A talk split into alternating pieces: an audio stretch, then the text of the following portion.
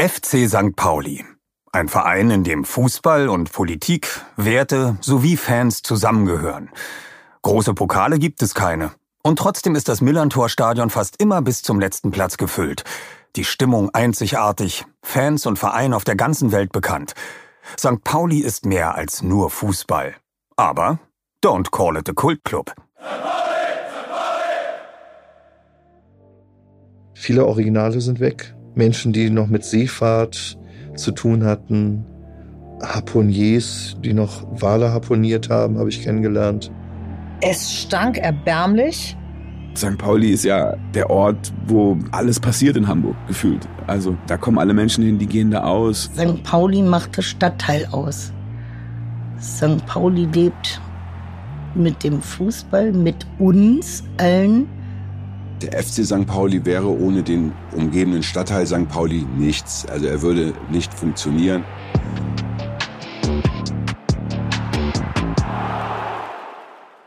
Der Podcast wird euch präsentiert von Kongstar. Auf und neben dem Platz, immer mit am Ball, unterstützt Kongstar den FC St. Pauli auch bei diesem Projekt. Denn gemeinsam sind wir mehr.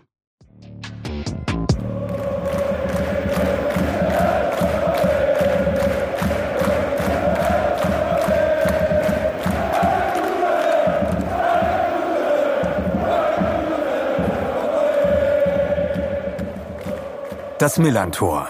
Ein Stadion mitten auf St. Pauli. Es ist eng verwoben mit dem Stadtteil. Es gehört einfach dazu. Doch wie haben sich das Viertel und sein Herzstück miteinander entwickelt? Welcome to the Hell of St. Pauli.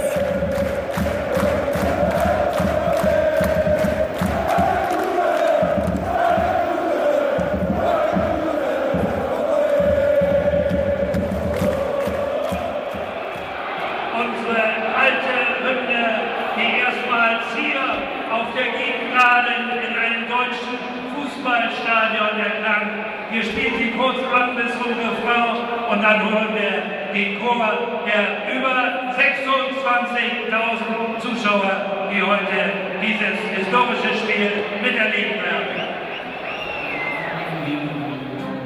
Es ist Sonntag, der 3. Februar 2013.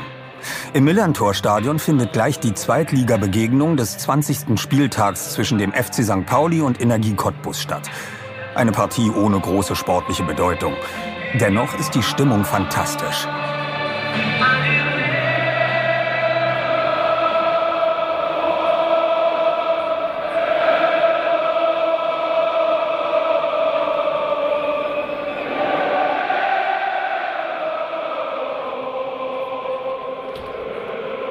Die neue Gegengerade ist da.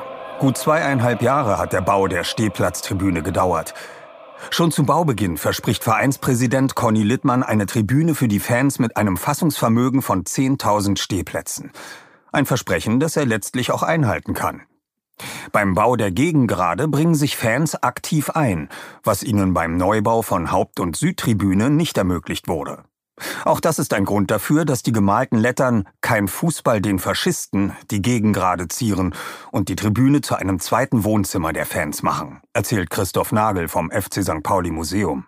Wenn du dir jetzt das Millantor-Stadion einfach so nackt vorstellen würdest, ohne Bemalung, ohne eben kein Fußball, den Faschisten, ohne kein Mensch ist illegal, dann wäre es ja erstmal ohne die Leute da drinnen ein Stadion wie jedes andere. Doch zum Glück ist es das eben nicht. Für die Ärztemitglied Bela B. ist es sogar so besonders, dass er sich vor dem Abriss der Gegengrade 2011, 2012 noch schnell ein Andenken besorgt hat. Als dann die Gegengrade abgerissen wurde, da habe ich dann angerufen beim Verein und habe gefragt, ob ich Holz haben könnte, so von dem das war, war alles aus Holz, das Stadion, und ob ich da so eine Bohle haben könnte oder so. Habe ich bekommen. So zwei so größere, so, so Stücke, also nicht eine riesen, nicht, nicht eine Riesenbohle, so zwei solche Stücke, zweimal einen Meter, ungefähr im Durchmesser vielleicht fünf bis sieben Zentimeter und habe die zu einem Gitarrenbauer gegeben und dachte mir, der könnte mir da eine Akustikgitarre draus bauen, aber der hat gesagt, das Holz ist so krass oft mit Feuchtigkeit in Berührung gekommen, dass er mit dem Holz eigentlich nichts machen kann. Und der hat mir eine eine E-Gitarre dann daraus gebaut. Die habe ich hier. Ich, dir kann ich sie zeigen. Ich habe mir damals übrigens zwei Sitzschalen abmontiert und die sind jetzt bei mir in Kreuzberg im Studio. Aber zurück zum Spiel gegen Cottbus. Das Spiel wird mit 0 zu 0 enden. Die Stimmung bleibt aber einzigartig. Denn heute ist sie endlich fertig. Sie wird eingeweiht, die neue Gegengrade.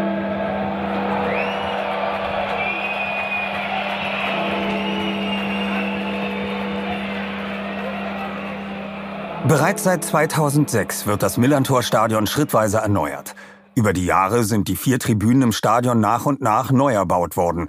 So trägt der FC St. Pauli seine Heimspiele von 2006 bis 2015 fast konsequent vor nur drei Tribünen aus. Der Südtribüne geht's zuerst an den Kragen, begleitet von Fans, Tränen und Feuerwerk.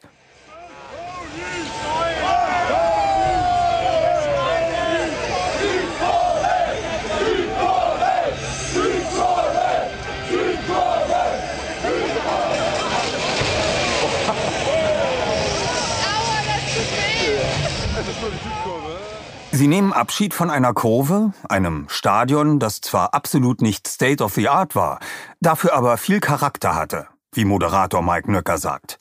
Basierend auf dem, auf dem alten Stadion, auf diesem Acker, auf diesen äh, Naturstehplätzen, die es in der Süd gegeben hat, basierend auf diesem ganzen Gefühl, was man da so erlebt hat, wo man sich gedacht hat, das kann doch kein Zweitligaverein sein oder das kann doch kein Bundesligaverein sein.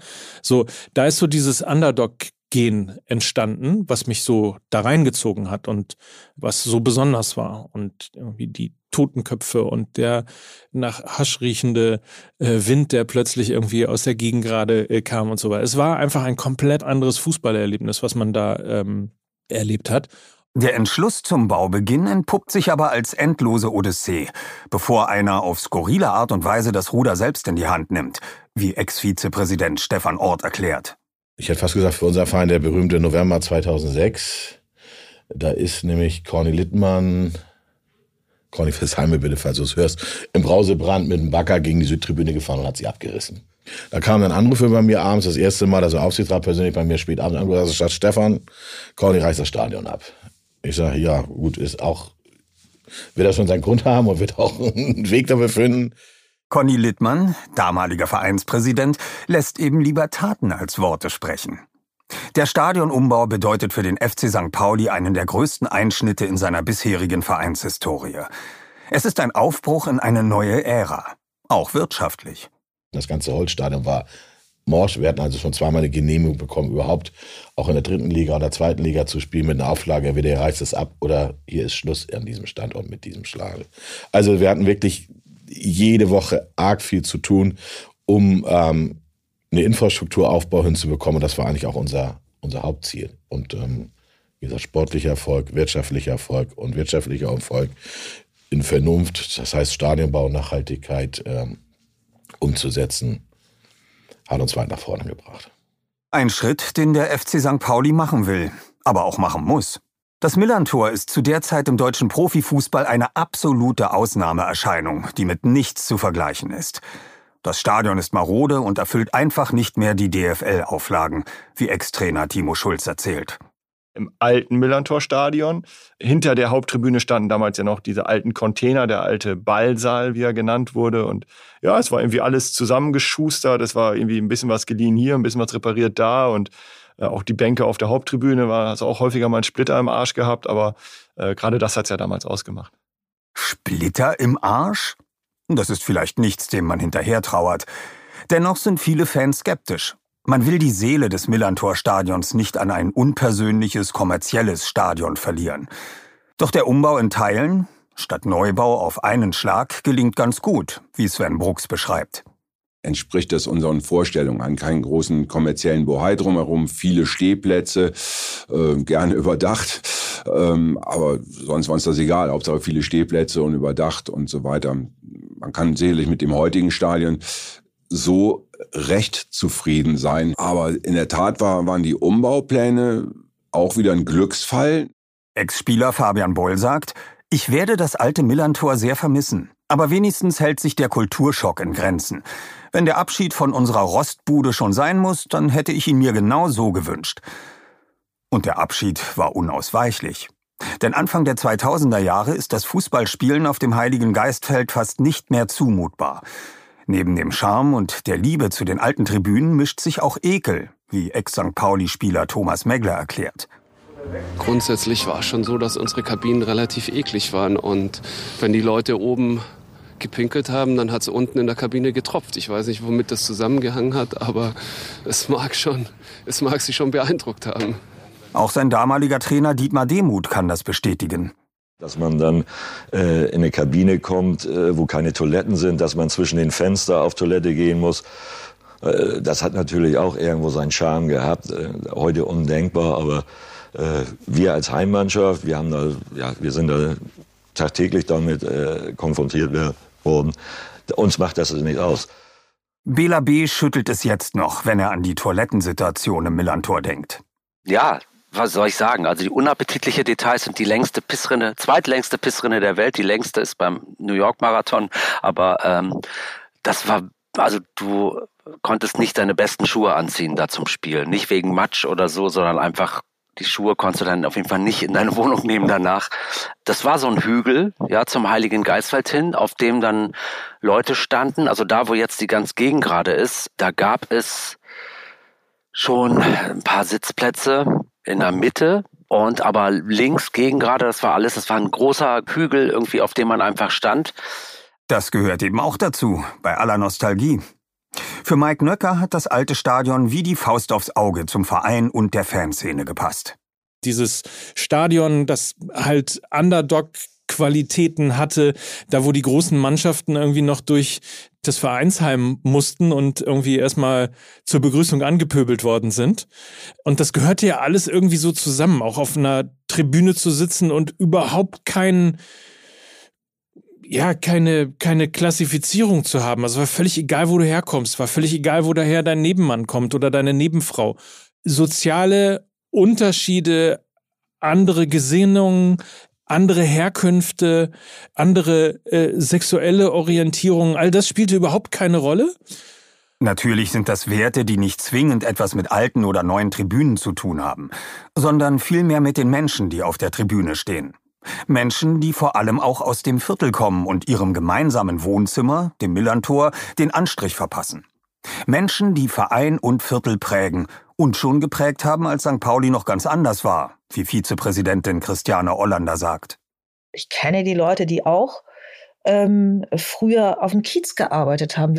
Das sind die Leute, die sind im Stadtteilbild nicht mehr sichtbar oder nicht mehr so sichtbar, wie sie es mal waren, weil die Läden, die es dort gibt, die sind für sie nicht finanzierbar. Die haben einfach nicht das Geld für 2,80 Euro, sich einen Kaffee zu kaufen. Und so ziehen immer mehr Leute weg.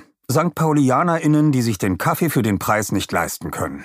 Da hat sich so eine ganze Generation auch so langsam verabschiedet und teuer geworden. Ne? Teuer geworden. Also wo ist da noch der Freiraum?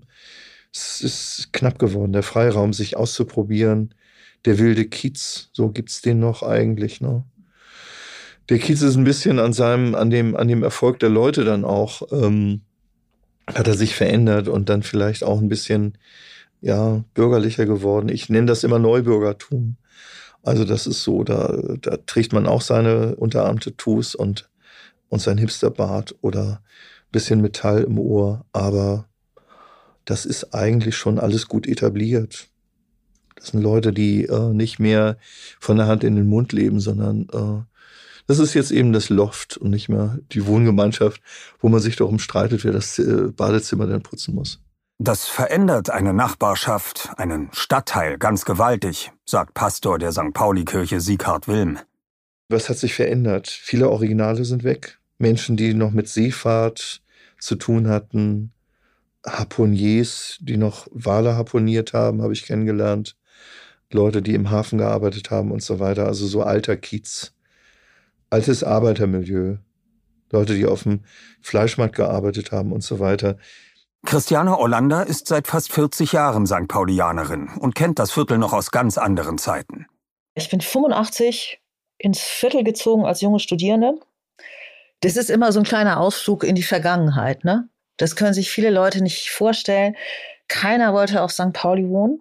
Es gab hier unglaublich viel Leerstand. Und das hat Gründe. Es stank erbärmlich. Also zum einen stank es bei uns in St. Pauli Mitte immer nach der Brauerei. Dann war es so, dass ja viele noch mit Kohleöfen geheizt haben. Also im Winter lag so ein leichter Rußgeruch über dem ganzen Viertel. War auch alles schön dreckig. Was auch irgendwie irritierend war, dass auch wenn mal irgendwie doch ein bisschen Laub oder Dreck auf der Straße war, dass da drunter immer mit Sicherheit Hundescheiße lag, in die man dann gerne reingetreten ist. Also das war damals das Viertel. Das war ein Viertel, in dem ganz viele, ähm, heute würde man sagen, Menschen mit Migrationshintergrund. Damals hätte man gesagt, Menschen, die aus der Türkei kamen oder deren Eltern aus der Türkei kamen, wohnten. Leute, die zur See gefahren sind und da wohnten, Leute, die ähm, in der Brauerei arbeiteten, Künstlerinnen und Künstler, Studierende, wie, wie wir eben, meine WG. Aber das war es dann auch. Es war nicht so, dass man sagen konnte, so wie jetzt, oh wow, du wohnst auf St. Pauli. Eher so, oh Gott, oh Gott, du wohnst auf St. Pauli. Aber für uns war das toll. Auf St. Pauli will man zu der Zeit nicht unbedingt wohnen. Man kommt zum Feiern und mit der klaren Erwartung, wenn du auf St. Pauli ausgehst, dann wachst du am nächsten Morgen in der Unterhose im Rinnstein auf und jemand hat dir K.O.-Tropfen irgendwo reingekippt. So war so der Blick auf den Stadtteil da. Das hat sich immer mal wieder verändert. Dann kamen natürlich auch diese Musicals und sonst wie, aber das Viertel und seine BewohnerInnen sind heute anders. Vieles hat sich gewandelt. Und mit dem Viertel verändert sich eben auch das Publikum, das ins Millantor geht, um seinen Stadtteilclub zu unterstützen. Sven Brooks, Sicherheitsbeauftragter des FC St. Pauli, zieht einen passenden Vergleich. Ich bleibe dabei, dass ein Fußballstadion ähm, immer ein Spiegelbild der, äh, der umgebenden Gesellschaft ist. Ähm, und so wie es in den 80ern, die Älteren werden sich erinnern, da war viel mehr Working Class im Stadion, Hafenarbeiter. Auch bei uns in, im Fernsehen sind Leute dabei gewesen, die kamen vom Bananenschleppen, noch vom Hafen. Und auch in der Fernsehen, das waren richtig taffe Jungs. Die Gesellschaft hat sich aber verändert. Der Hafenarbeiterjob ist rein quantitativ so nicht mehr da. Äh, heute arbeiten viele digital. Ich gucke mich ja jetzt hier nur gerade um. Äh, die, die Welt hat sich verändert. Also verändert sich auch die Welt in einem Stadion. Vereinspräsident Oke Göttlich, der sein Geld lange mit Independent-Musik verdient, hat passenderweise einen Vergleich aus der Welt der Musik und spricht von einer Großraumdisco. Auf der einen Seite sind wir zwar wenn man von oben drauf guckt, wie eine Großraumdisco. Wir sind aber keine Großraumdisco, wir sind schon eher ein subkultureller Club. So, und dieser subkulturelle Club, ähm, da wird eben andere Musik gespielt, da sind auch andere Leute, da, da passieren auch Dinge, die mal in der Nacht bleiben und nicht sozusagen ähm, auf dem roten Teppich verortet werden oder in der Großraumdisco hell ausgeleuchtet werden, sondern da passieren auch Dinge im Dunklen und es gibt auch Themen, St. Pauli muss dreckig bleiben, ähm, ist, ist so ein Slogan, der eckt natürlich an, weil der bedeutet natürlich auch irgendwie, dass es Schwierigkeiten im Stadtteil vielleicht auch geben muss, damit er nicht völlig aseptisch, hygienisch reingespült wird, damit vielleicht noch teurere Wohnungen dort entstehen. Und diese Balance immer wieder auszuhandeln. Subkulturell manchmal aneckend, nicht glatt und geleckt, wie die Umgebung eben, oder auch einzigartig, wie Medienchef Patrick Gensing sagt. Ich glaube, der FC St. Pauli ist in seiner Zusammensetzung einzigartig so in Deutschland, dass es wirklich ein Stadtteilverein ist aus einem ziemlich kleinen Stadtteil, aus einer großen Stadt mit weltweiter Ausstrahlung. Und das zusammengenommen mit diesen Leuten, die da zusammenkommen, mit dieser teilweise widerborstigen Fanszene, mit diesem wunderschönen Stadion, das wir haben, mit unseren wunderbaren Vereinsfarben, die ja nun auch einfach nicht jeder hat. Und dieses Gesamtgemälde, das ist einfach wunderschön. Und jeder schaut da drauf und schaut auf eine andere Facette und bewundert was anderes. Aber jeder findet irgendwas, was er halt daran schön findet. Oder es gibt auch ganz viele Leute, die gucken drauf und denken, um Gottes Willen und suchen das Weite. Und das ist in Ordnung. Ob man das nun schön findet oder zum Weglaufen, die Lage ist tatsächlich ziemlich einmalig. Ein Stadion mitten im lebendigen Zentrum Hamburgs, dem Kiez. St. Pauli ist ja der Ort, wo alles passiert in Hamburg, gefühlt. Also da kommen alle Menschen hin, die gehen da aus. Es ist, der Hafen ist da, der ganze Kiez, die, die Szene drumrum, natürlich auch Schanze und was dazugehört, auch viele junge Leute, ähm, auch viele Touristen ja mittlerweile. Viel näher am Trubel kann man als Fußballverein kaum beheimatet sein, sagt Ex-Spieler Benny Adrian. Das macht was mit einem Club. Das prägt ihn und seine Vereinsgeschichte.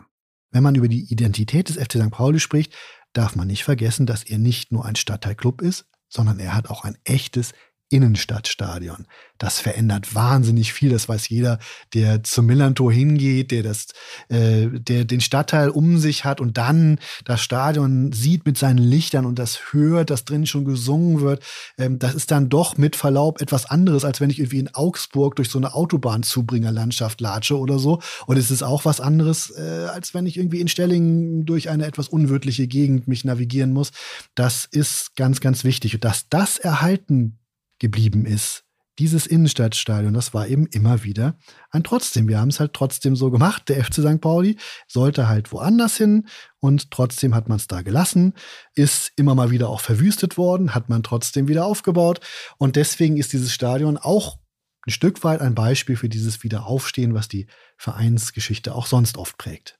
Im deutschen Profifußball gibt es wohl keinen Club, der so geprägt ist von seinem Viertel wie der FC St. Pauli. Gibt es nirgendwo in Deutschland. Wir sind in der glücklichen Lage, mitten im Herzen Hamburgs eben ein Stadion haben zu können. Und gerade die Leute, die bei uns zugucken, die uns unterstützen während der Spiele, die sind eben tagtäglich auch ähm, unterwegs im Stadtteil, unterstützen soziale Projekte, arbeiten hier im Stadtteil. Und deswegen finde ich es nur ähm, wichtig auch für jeden einzelnen Spieler, dass er auch weiß, wie sehr das eigentlich miteinander verknüpft ist. Weil nur dann versteht man auch diesen Verein wirklich. Nur dann versteht man diesen Verein richtig. Holger Stanislawski, St. Paulis letzter Aufstiegstrainer, beschreibt, wie wichtig beim Bundesliga-Standort St. Pauli das Zusammenspiel zwischen Viertel und Verein ist. Und auch Ex-Trainer Helmut Schulte macht deutlich, es ist nun mal ein Unterschied, ob die Heimspielstätte eines Clubs weit draußen vor den Toren der Stadt thront oder ob es mitten im Alltag verankert ist. Die Lage, die Lage, die Lage ist nicht nur bei einer Immobilie, in der man wohnen will, super, sondern ist natürlich auch für ein Fußballstadion super. Und wenn das am Ende der Stadt ist, ist das uninteressant. Und wenn es quasi mittendrin ist, und das ist ja das größte Fund, finde ich, was der FC St. Pauli hat, ähm, dass die Lage einfach Weltklasse ist. Ja, die ist nicht zu toppen. Mitten in der Stadt, Vergnügungsviertel, Schanze, jetzt mittlerweile Großneumarkt damals, alles das und äh, du kommst dahin und dann der Dom und das macht einfach einen Spaß. Timo Schulz, der ebenfalls als Trainer und auch als Spieler für den FC St. Pauli tätig war, gerät noch heute beim Anblick des Stadions ins Schwärmen. Alleine die Tatsache, wenn du durchs Viertel läufst oder fährst und auf einmal biegst du um die Häuserecke und da steht dieses unfassbar tolle, schöne, einmalige Stadion in der Süd mit seiner Backsteinfront.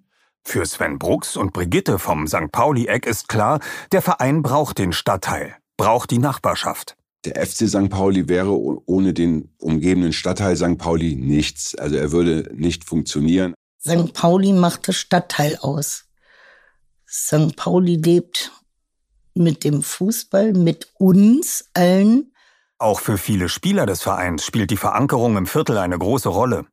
Jan-Philipp Schnecke-Kaller hat der Gedanke an die Menschen im Viertel auch auf dem Platz begleitet. Ich habe das eigentlich immer so ein bisschen betrachtet, dass ich hier eigentlich gar nicht nur für mich oder für meinen Vertrag spiele, sondern auch für die ganzen Leute, die drumherum für uns arbeiten tagtäglich. Und ähm, wenn man das weiterspinnt, geht es auf die Kneipen- und Kioskbesitzer hier im Viertel, ähm, denen geht es auch gut, wenn wir erste oder zweite Liga spielen und wenn wir absteigen, dann sind da auch weniger Leute und äh, kaufen da das, das Bier oder was auch immer. Und ähm, ja, so, so habe ich das eigentlich immer versucht zu betrachten und vielleicht waren das dann ein paar Prozentpunkte mehr, die ich nachher auf dem Platz äh, für den Verein geben konnte.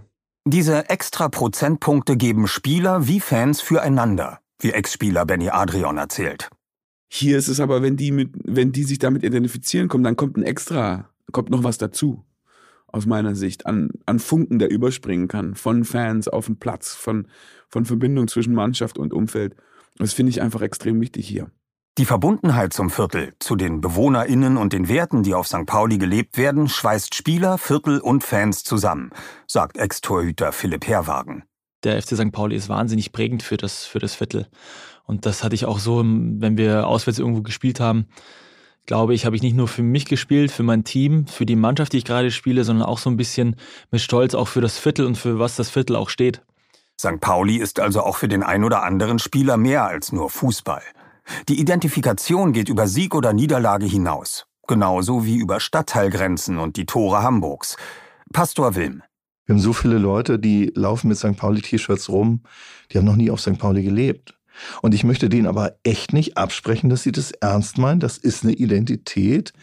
Der Kiez ist sozusagen der Bezugspunkt und die Kiezkultur, die Fußballkultur.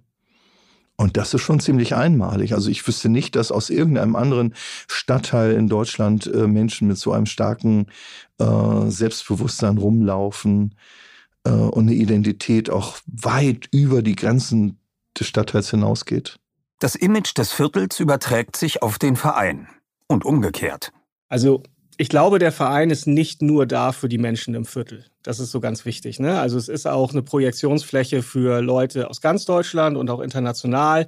Aber es gibt natürlich eine besondere Verbindung, wenn man hier lebt und dieser Verein ist so omnipräsent. Also egal, wo man rumrennt, es ist nicht möglich, keine Sticker zu sehen. Es ist fast nicht möglich, das Stadion zu sehen. Es ist wie so ein Tempel mitten im Stadtteil, ähm, wie so ein okkultes Zentrum, ähm, so eine Art Sekte, könnte man meinen. St. Pauli-Fans als eine Art Sekte?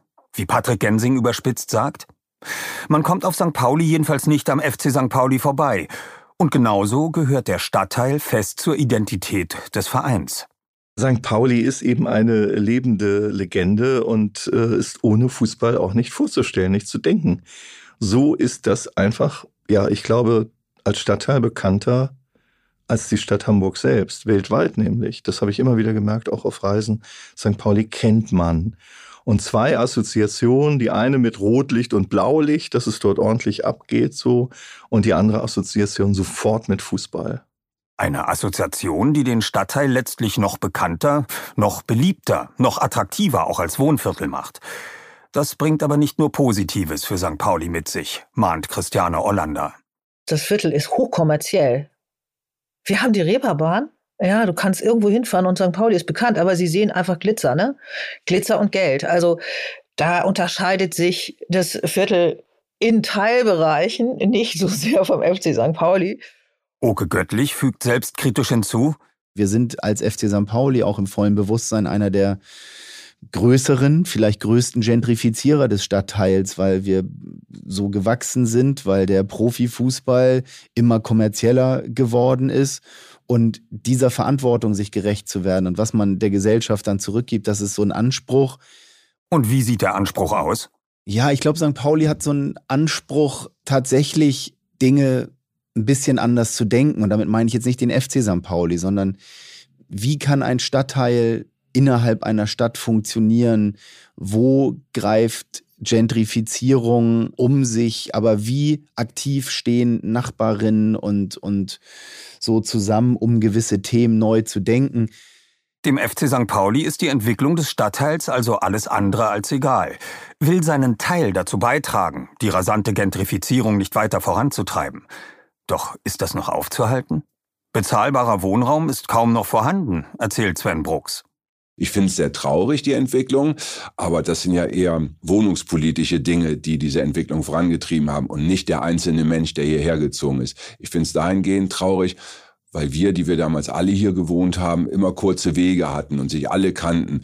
Aber welche jungen Leute fingen denn heute noch äh, Wohnungen, um hier zu wohnen? Das ist ja unmöglich. Ja, also das finde ich sehr bitter. Brigitte vom St. Pauli-Eck spricht gerne Klartext. Statt Begriffe wie Gentrifizierung zu benutzen, spricht sie aus, was wohl einige alteingesessene St. Paulianerinnen von den neuen Nachbarinnen halten. Hipsters, die dann in der Seilerstraße einziehen und sagen, ich habe eine Eigentumswohnung, aber Lemitz ist zu laut, ey, fick dich, dann zieh hier nicht her. Aber du kotzt mir jeden Morgen äh, bestimmt gegen die Wand und äh, möchtest aber Sonntag die Ruhe haben. Ist unmöglich. Dann bleib doch weg. Viertel und Verein befinden sich in einer ähnlichen Lage. Im Wandel der Zeit den Wertekompass nicht aus den Augen zu verlieren. Christiane Ollander macht das Dilemma deutlich. Wir befinden uns in einem Spagat und wir nehmen das sehr ernst, ein stadtteilbezogener Verein zu bleiben. Das ist unser Haus und das ist uns ganz wichtig. Dass wir dabei tatsächlich auch noch erfolgreich Profifußball spielen wollen, mit dem ganzen Kommerz drumherum und dass unsere Mitglieder das auch wollen und dass das auch im Stadtteil wohl gelitten ist. Das ist erstmal toll, das ist aber insgesamt eine große Herausforderung und das wissen wir auch. Das Viertel zusammenzuhalten, die Nachbarschaft zu unterstützen. Zum Beispiel, indem Angebote geschaffen werden für alte und neue BewohnerInnen mit unterschiedlich dick gefüllten Geldbeuteln. Keine einfache Aufgabe. Das ist eine Herausforderung, die toll ist, weil sie einfach so eine kleine Gesellschaft in der Gesellschaft ist und die müssen wir auch in den Stadtteil teilweise zurückgeben, ob mal mit finanziellen Mitteln oder mit Projektideen. Gibt Mitarbeitende, die sich eben unheimlich im Stadtteil engagieren, die teilweise noch ehrenamtliche Schichten in Institutionen abhalten. Und ich finde, das ist so Nachbarin, Community, Unterstützung. Das würde ich mir für viele Nachbarschaften total wünschen. Während sich das Viertel extrem gewandelt hat, sollte auch das Stadion im Laufe seiner Geschichte immer wieder verändert werden. Das Millantor-Stadion ist tatsächlich ein Stadion des trotzdem, weil es immer wieder abgerissen werden sollte, weil da immer wieder Dinge passiert sind und es ist immer wieder dahingestellt worden, wo es war. Eine der kuriosesten Episoden ist äh, gewesen, dass tatsächlich das Millantor-Stadion mal an den Rand des Stadtparks so um und bei verlegt werden sollte, weil es einfach so wahnsinnig schlecht passte. Man wollte in den 60er Jahren eine Gartenbauausstellung machen auf dem Heiligen Geistfeld. Das Stadion war damals an der Ecke Glacis-Chaussee Budapester Straße, war mitten im Weg. Das fand die Stadt also ganz doof und man fing dann also an zu sagen, ja, geht doch mal in die Nähe vom Stadtpark. Ihr könnt ja noch eine Radrennbahn drumherum bauen. Da hat sich zum Beispiel der damalige Präsident Wilhelm Koch also vehement gegen gerade gemacht. Mit Erfolg. Das Stadion ist im Viertel, auf dem Heiligen Geistfeld geblieben. Nicht nur die Anhänger blieben ihrem Club, auch das Millantor-Stadion blieb dem Viertel treu da muss man allen, die das damals erreicht äh, haben, eben auch sehr dankbar sein, dass sie es erreicht haben. Das Millantor-Stadion ist also wirklich auch dank des Widerstandes der Menschen, die den Verein damals gelandet haben, da geblieben, wo es ist. Man hat sich dann also entschieden, es nur auf dem Heiligen Geistfeld ein wenig zu verlegen, und zwar genau an den Standort, wo es heute auch immer noch ist. Das heißt, der FC St. Pauli hat tatsächlich immer äh, auf dem Heiligen Geistfeld Fußball gespielt und äh, damit ist er also auch wirklich sehr, sehr standorttreu. Wenn man über das Thema Identität spricht, ist natürlich dieser Ort auch sehr wichtig. Das Stadion wurde nicht verlegt, einzelne Spiele allerdings schon. Und zwar genau dorthin, wo man als Fan des FC St. Pauli wirklich nicht hin will. Ins Volksparkstadion des HSV. Barbara Figge, FC St. Pauli-Fan seit den 80er Jahren, erzählt. Keine Ahnung, wie es heute ist, aber damals wirklich eine tote, kalte Arena war, zu der man nicht gerne ging und wo ich auch erinnere, dass mein Sicherheitsgefühl auf dem Weg dahin wahrscheinlich, also wirklich um einiges, äh, also ich habe mich da wirklich um einiges bedrohter gefühlt als am Millantor. Der DFB hat 1991 vor einem Heimspiel gegen Hertha BSC Bedenken, dass es von Seiten der Gästefans zu Ausschreitungen kommt. Durch die Verlegung ins Volksparkstadion erhoffen sich die Beteiligten eine bessere Kontrolle über das Geschehen. Angetan sind die Fans des FC St. Pauli davon aber überhaupt nicht.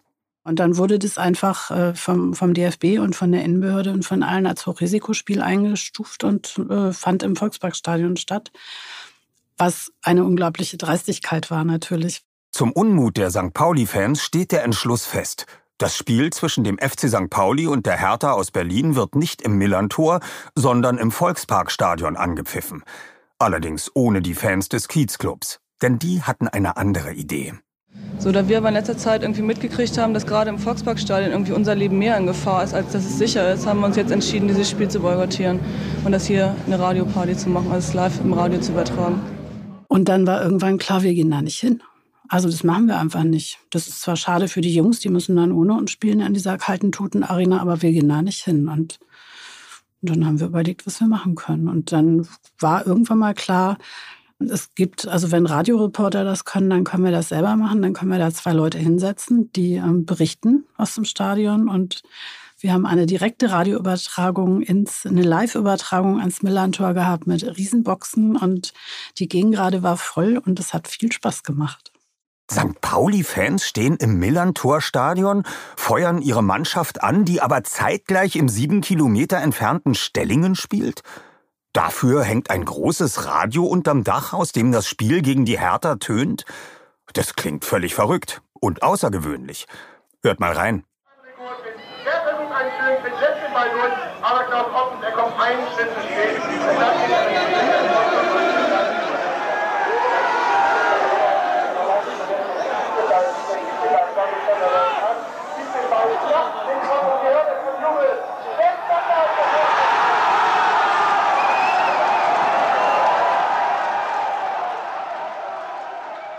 Heute sind solche kreativen Ideen, um am Millantor bleiben zu können, nicht mehr nötig. Spiele, egal ob Hochrisiko oder nicht, finden am Millantor statt. Kreativ ist man im Millantor trotzdem noch. Schon zehnmal hat sich das Millantor-Stadion anlässlich der durch Viva Con Aqua und dem FC St. Pauli initiierten Millantor Gallery in ein Kunst-, Musik- und Kulturpalast verwandelt. Auf gut 4000 Quadratmetern Fläche haben in den vergangenen Tagen und Wochen etwa 80 nationale und internationale Künstler alles gegeben, um ihre Kunstwerke rechtzeitig zur Eröffnung fertigzustellen. Und das Besondere? Auch die Wände des Stadions werden zur Kunstfläche. Jedes Jahr entstehen hier für eine Saison neue Kunstwerke verschiedener KünstlerInnen. Dabei wird das Stadion teilweise auch in die Kunstwerke integriert. Oh, jetzt kommen wir vielleicht zur spannendsten Arbeit, meine Damen und Herren. Diese Arbeit äh, repräsentiert den FC St. Pauli und vor allem die Millantor Gallery mehr wie jedes andere Werk vielleicht. Es ist eine Konzeptarbeit, es ist das Holz aus der Gegend gerade, es sind die Fliesen aus der Süd. Das Kunstfestival transportiert vieles, wofür der FC St. Pauli steht. Auch die Spieler sind regelmäßig gern gesehene Gäste. Mittelfeldspieler Marcel Hartl hat Spaß, auch wenn Kunst sonst nicht so sein Ding ist. Ich glaube, Note auf Zeugnis müsste eine gute Ich muss sagen, es war sehr, sehr interessant. Es waren sehr, sehr viele großartige Kunstwerke dabei. Ähm, es hat sehr, sehr viel Spaß gemacht, äh, das zu entdecken. Für die Spieler ist die Millantor Gallery nicht nur Kunstveranstaltung, sondern gleichzeitig auch eine Chance zu verstehen, wie der Verein tickt, sagt Philipp Herwagen. Ich glaube, das ist auch wichtig, weil es den Spielern ein Gefühl gibt für den Verein, so ein bisschen, also für den FC St. Pauli, aber auch für Viva Con Aqua und ja, dass der eine oder andere Spieler auch merkt, okay, was gibt es für Möglichkeiten noch so. Philipp Herwagen war nicht nur Gast, sondern bei Millantor Gallery 4 auch Teil eines Fotoprojektes. Das ist für eine gute Sache, das hat riesen Spaß gemacht. Ja, und der, Ver der Verkauf oder der Erlös der Bilder geht halt einen guten Zweck und an, an, an Viva Con Aqua. Und äh, da bin ich natürlich gleich dabei, wenn es irgendwie, wenn ich mit meiner Person da ein bisschen unterstützen kann, das ist natürlich super. Die Veranstaltung unterstützt die Wasser-, Sanitär- und Hygieneprojekte von Viva Con Aqua. Was das eigentlich genau ist, erzählt Ex-Spieler und Gründer von Viva Con Aqua Benny Adrian. Viva Con Aqua ist eine gemeinnützige Initiative, die sich dafür einsetzt, dass Wasserprojekte umgesetzt werden, dass die Vision Wasser für alle verfolgt wird, dass wir alles, was wir tun, arbeitet für die Idee, dass es doch möglich ist heutzutage, dass alle Menschen sauberes Trinkwasser bekommen können. Und wir versuchen das immer zu machen mit Freude, äh, mit viel Verbindung, mit viel Zusammenarbeit, Kooperation, ja, Musik, Kunst und Sport ist etwas, was wir sehr viel und auch von Anfang an immer anwenden, um einfach soziales Engagement mit, mit einem guten Gefühl zu verbinden und nicht nur aus dem schlechten Gewissen heraus oder moralischem Zeigefinger zu arbeiten, sondern das eben einfach mit Freude zu verbinden. Und ähm, damit einfach versuchen, ein bisschen was zu bewegen auf der Welt, so gut wie es geht. Ein soziales Projekt, von einem ehemaligen Spieler ins Leben gerufen, was vom Verein gerne unterstützt wird. Ex-Trainer Timo Schulz ist begeistert. Ein wahnsinnig tolles Projekt, was mehr oder weniger aus dem Verein entstanden ist und auch unseren Verein eigentlich über, über die Stadtgrenzen hinaus bekannt macht. Und einfach solche Themen, die passen zu uns und das sind wir und die sollten wir leben und damit sollten wir uns auch repräsentieren. Und äh, da bin ich zu 100 Prozent dabei und das macht mir Spaß und da stehe ich auch voll hinter. Der FC St. Pauli möchte Räume schaffen für soziales Engagement. Möglichkeiten bieten, sich einzubringen, zu engagieren. Wenn sich jemand bei Viva Con Aqua engagieren möchte, dann soll er das machen. Wenn jemand bei der Millantor Gallery dabei sein möchte, dann soll er das machen. Wenn jemand Musikunterricht geben möchte bei uns oben in der Tribüne, dann soll er kommen mittwochs nachmittags. Wenn jemand irgendwo sich engagieren möchte und wenn jemand einfach nur ins Stadion kommen möchte und ein Teil der Community sein möchte und die Mannschaft anfeuern möchte und sich danach freuen oder ärgern möchte oder pöbeln möchte, habe ich auch alles gemacht. Dann soll er das machen. Ich finde, St. Pauli sollte immer äh, ein Verein sein, der dazu einlädt, aktiv dabei zu sein und den Verein mitzuleben und mitzugestalten. Der FC St. Pauli will aber nicht nur dazu einladen, sich zu engagieren, sondern auch selbst Verantwortung übernehmen. Nicht nur im Verein, sondern auch im Stadtteil, wie Patrick Gensing ausführt.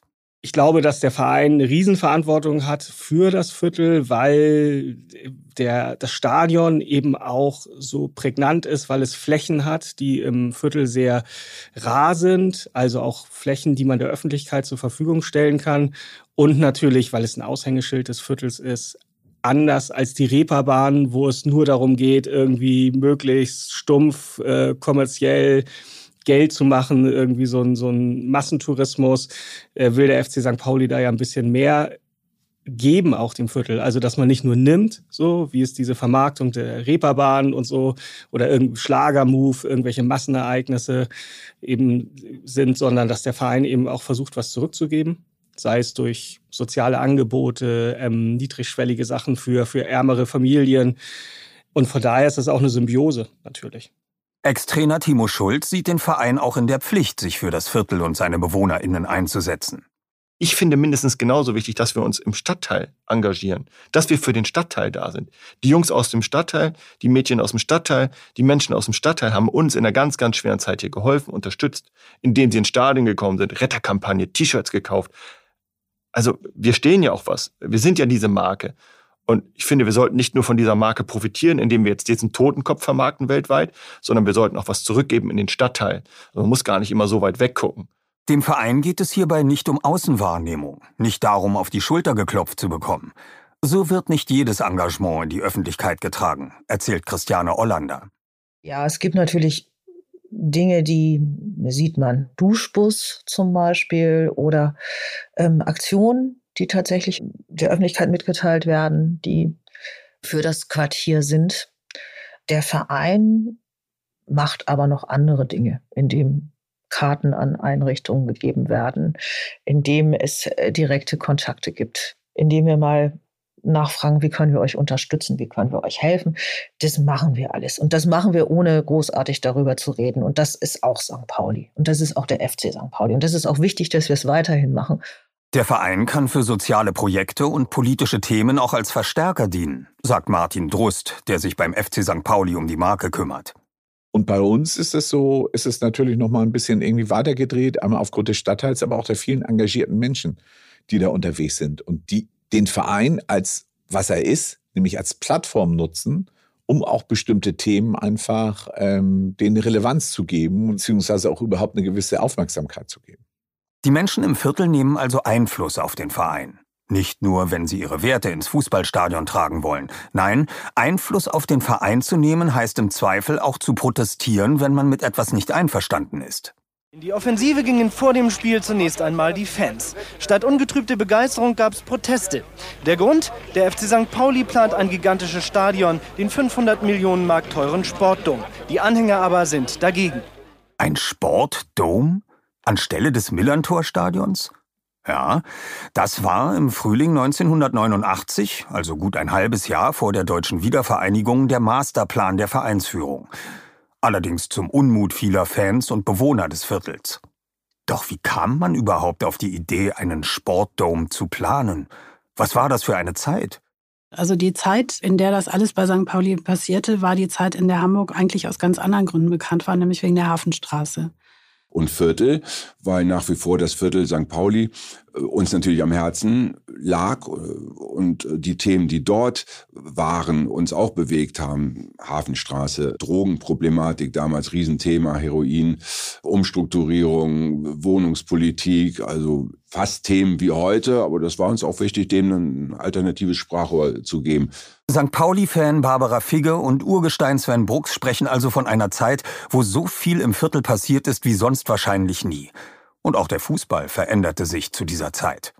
Aber zu der Zeit war ja die Versitzplatzungswelle in vollem Gange, ausgehend von dieser ähm, desaströsen Entscheidung, das in England schon mal durchzuziehen mit diesen All-Seater Grounds. Und äh, Deutschland wollte dem halt folgen. Das war so der Trend der Zeit, weil man meinte, wenn man nur noch Sitzplatzstadien baut, geht der Hooliganismus weg und sowieso, wir verdienen alle viel mehr Geld und ist alles viel cooler. Sahen wir natürlich anders. Äh, und hier hatten wir die besondere Situation und wir haben sie ja noch, dass das Stadion eines der letzten innerstädtischen Stadien ist. Das heißt, durch einen Stadionumbau wären nicht nur die Fans betroffen gewesen, sondern auch die Nachbarschaft. Weil sowas ja was nach sich zieht. Aber was genau wurde denn geplant? Insbesondere die Stadionpläne wie der Sportdom, die nicht nur eine Sportstätte äh, aufbieten wollten, sondern auch ein Veranstaltungszentrum, ein Kongresszentrum war damals geplant, ein Hotel, bla bla. Und ähm, das, was man heute Gentrifizierung nennt, war halt damals, äh, wie hieß das noch, Umstrukturierung und wollten wir nicht und so weiter. Und so hatte sich hier schnell eine Initiative gefunden aus Fans auf der einen Seite und Nachbarn, Nachbarinnen auf der anderen Seite und natürlich mit einer großen Schnittmenge. Drücken wir es mal so aus. Die wenigsten St. PaulianerInnen zeigen sich vom Bauplan des Sportdoms angetan. Es ist alles viel äh, steriler und kommerzieller geworden, auch auf dem Kiez. Das war damals noch nicht so. Das heißt, alles, was da dieses Stadion draufgesetzt hätte, hätte den Charakter des Stadtteils komplett verändert.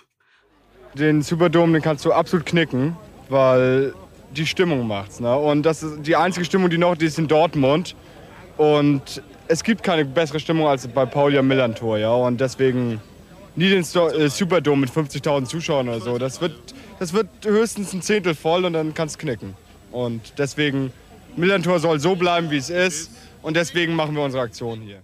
Fans und Viertel gingen also in den Protest. Vor, aber auch im Stadion. Mit dem Anpfiff versuchten die Fans dann tatsächlich ihren eigenen Schweigeprotest auch durchzuhalten. Aber ganze fünf Minuten darauf zu verzichten, die eigene Mannschaft anzufeuern, nein, das gelang am Millantor heute Nachmittag wirklich nur den ganz, ganz Eisernen. Und dieser Protest bewirkt tatsächlich den endgültigen Abbruch des Bauvorhabens Sportdome. Kein leichter Weg, wie Barbara Figger erklärt was für viele dann eben, die das auch, äh, die das gar nicht sahen, also die, die das eben, ja, die das eben sehr verlockend fanden, dieses Stadion da vor der, vor der Türe, vor der Haustür auch noch zu haben und sowas, wo du dann immer hingehen kannst und es sind immer tolle Sachen und es bringt dem Verein vor allem Geld. Es stabilisiert die Kassen des Vereins, was ja auch so ein Ziel war und da mussten wir so ein bisschen drum kämpfen, um zu gucken, also um dagegen zu argumentieren dann auch. Ne? Vieles wurde abgewendet. So ist weder was aus den Plänen eines Sportdoms noch aus denen einer Hammerburg mit Bürotürmen oder dem Sekur Vita Gesundheitspark geworden. Zum Glück. Denn mit dem Umbau ist der besondere Spirit von St. Pauli auch in das neue Schmuckkästchen übertragen worden. Natürlich, insbesondere wenn es Dom ist, wenn es dunkel wird, wenn dahinter dann auch noch irgendwie Karussells, Riesenräder und sonstige Sachen zu sehen sind. Und dann guckst du durch das Riesenrad durch und siehst die Elfi, dazu die Lichter und so. Also, das ist natürlich eine total besondere Kulisse. Das vererbt sich auch. Und das trägt insofern auch ein bisschen religiöse Züge. Kann man ja vergleichen. Also das Heiligtum steht ja tatsächlich auf St. Pauli, das Millantor-Stadion. Das kann man ja mit einem großen Dom vergleichen. Und dann geht die Wallfahrt dahin. Heute ist das neue Millantor weiterhin ein Zentrum, ja vielleicht sogar ein Wallfahrtsort des Viertels. Mit einigen Besonderheiten. Der Haupteingang ist durch das Clubheim. Im Stadion gibt es sogar einen Kindergarten. Das Piratennest in Hamburg ist im Grunde eine ganz normale Kita. Einzigartig macht sie die Lage mitten im Stadion des FC St. Pauli. Für die New York Times ist es deshalb der coolest Kindergarten der Welt. HSV-Fans dürften sich hier nicht wohlfühlen. Eine Kita im Stadion ist sicherlich ziemlich besonders. Der FC St. Pauli liegt in einem außergewöhnlichen Viertel und die Geschichte des Vereins ist durch geradezu unglaubliche Zufälle und Ereignisse geprägt. Aber ist der FC St. Pauli dadurch Kult? Bei Fans und dem Verein stößt diese Bezeichnung auf wenig Begeisterung, beziehungsweise auf viel Unverständnis.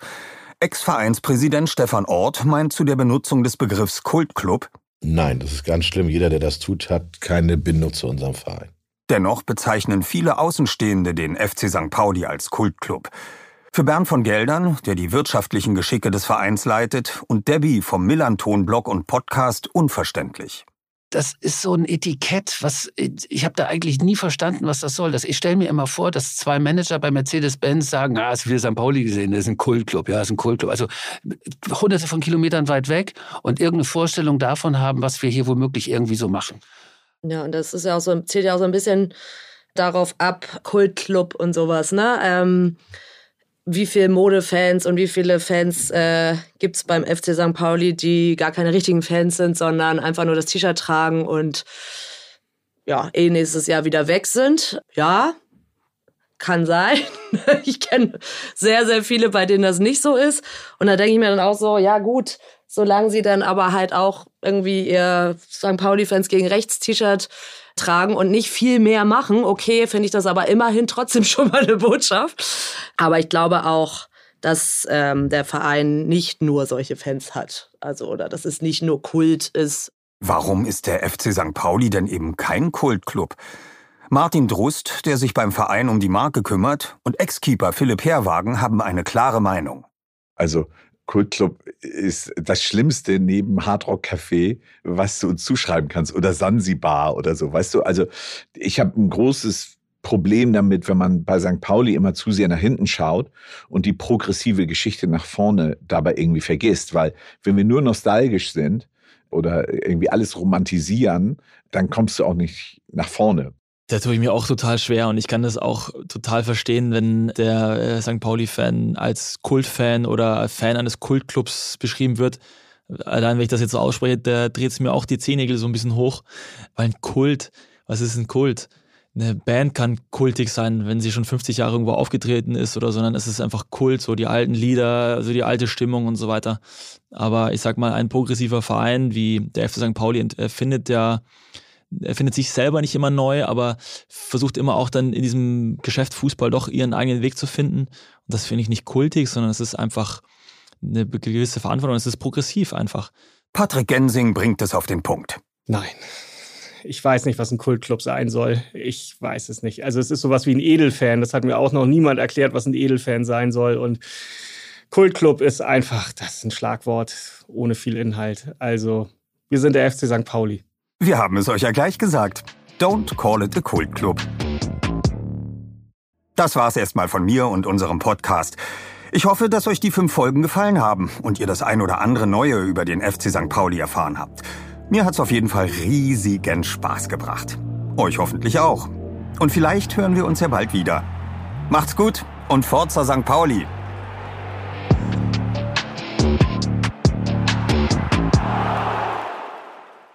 Wenn euch diese Folge gefallen hat, aktiviert die Benachrichtigungen in eurer Podcast-App und lasst eine Bewertung da. Dieser Podcast ist eine Koproduktion von MML und dem FC St. Pauli. Redaktion Carla Reveland, Luca Beckmann und Nils Babbel. Audioproduktion Florian Damm und Jonathan Schmidt. Lektorat Christoph Nagel und das FC St. Pauli Museum. Coverdesign Mike Lauer.